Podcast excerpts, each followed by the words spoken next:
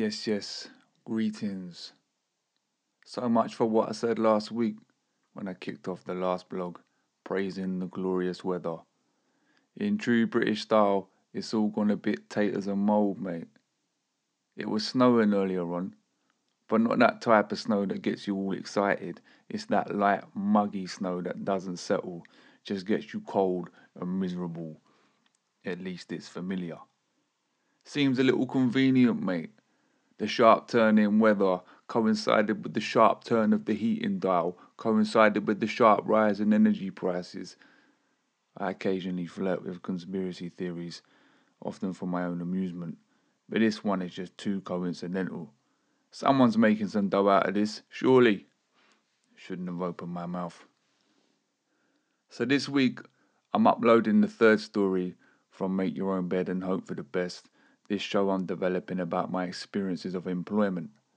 This one is based on my time as a trolley boy at Waitrose in Horley. Imagine that last sentence was just said in the style of an old veteran regaling another war story to his eager grandchild whilst dipping his grubby mitts into a bag of Werther's originals. Trolley Boy by me, Paul Cree. Who else? Friday evenings, Waitrose. Every shift would start the same. Paul, can you do the trolleys for me? For me. They always said it like it was a personal favour that I was doing them, like it wasn't part of the job, and like I ever had any choice in the matter. Yeah, alright.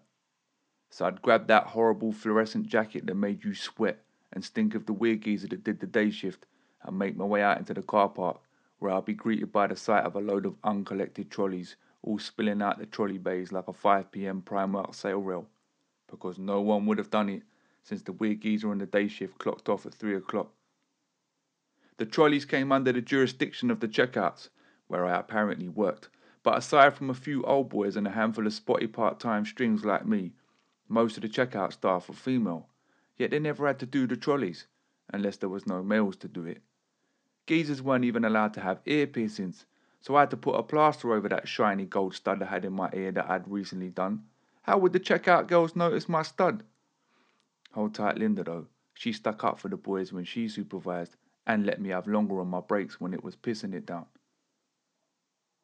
Despite the mug off, I quite liked it. It was a simple job collect the trolleys scattered around the car park and take them back to the main trolley park by the entrance. It was a little bit like those wildlife documentaries with the big orchestral soundtracks providing a score to the lioness, with a fresh batch of newborn cubs who keep trying to scamper away, only for the lioness to carefully scoop them up in her jaw and bring them back to the loving embrace of her bosom. Sometimes, to amuse myself, I'd imagine there was a big orchestral score soundtracking me, as I collected the trolleys and brought them back to the loving embrace of the shop front trolley park.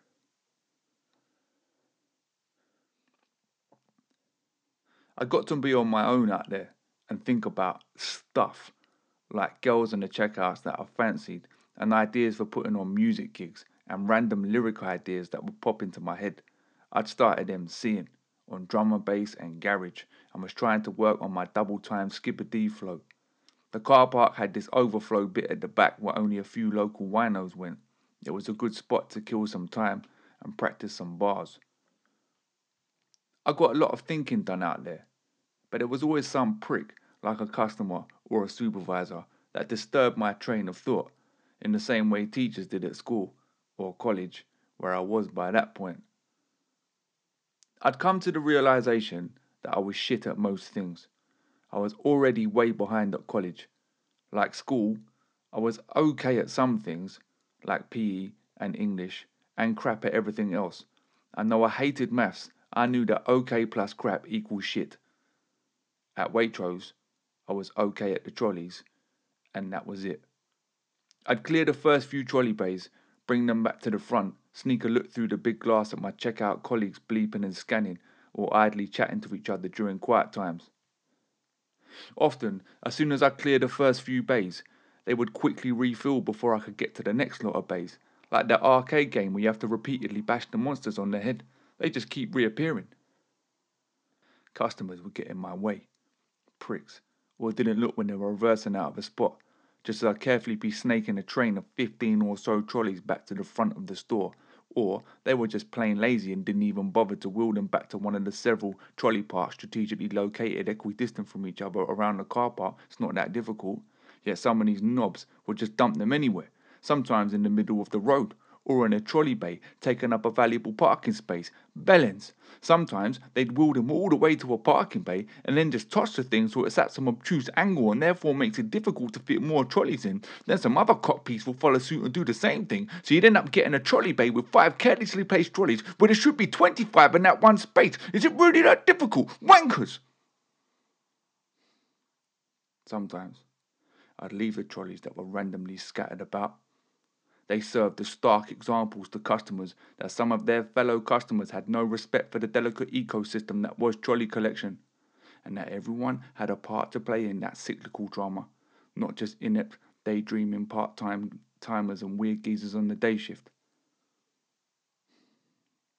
Once I'd got on top of the whole operation, I could swan around at a leisurely pace, keeping everything in order.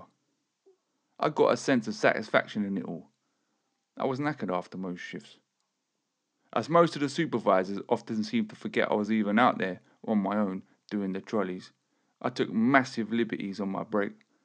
And despite feeling like I was the dickhead doing the shit job, if I'm honest, I think it suited me. I didn't have to talk to anyone or deal with numbers and customers, and the money was way better than Smith's.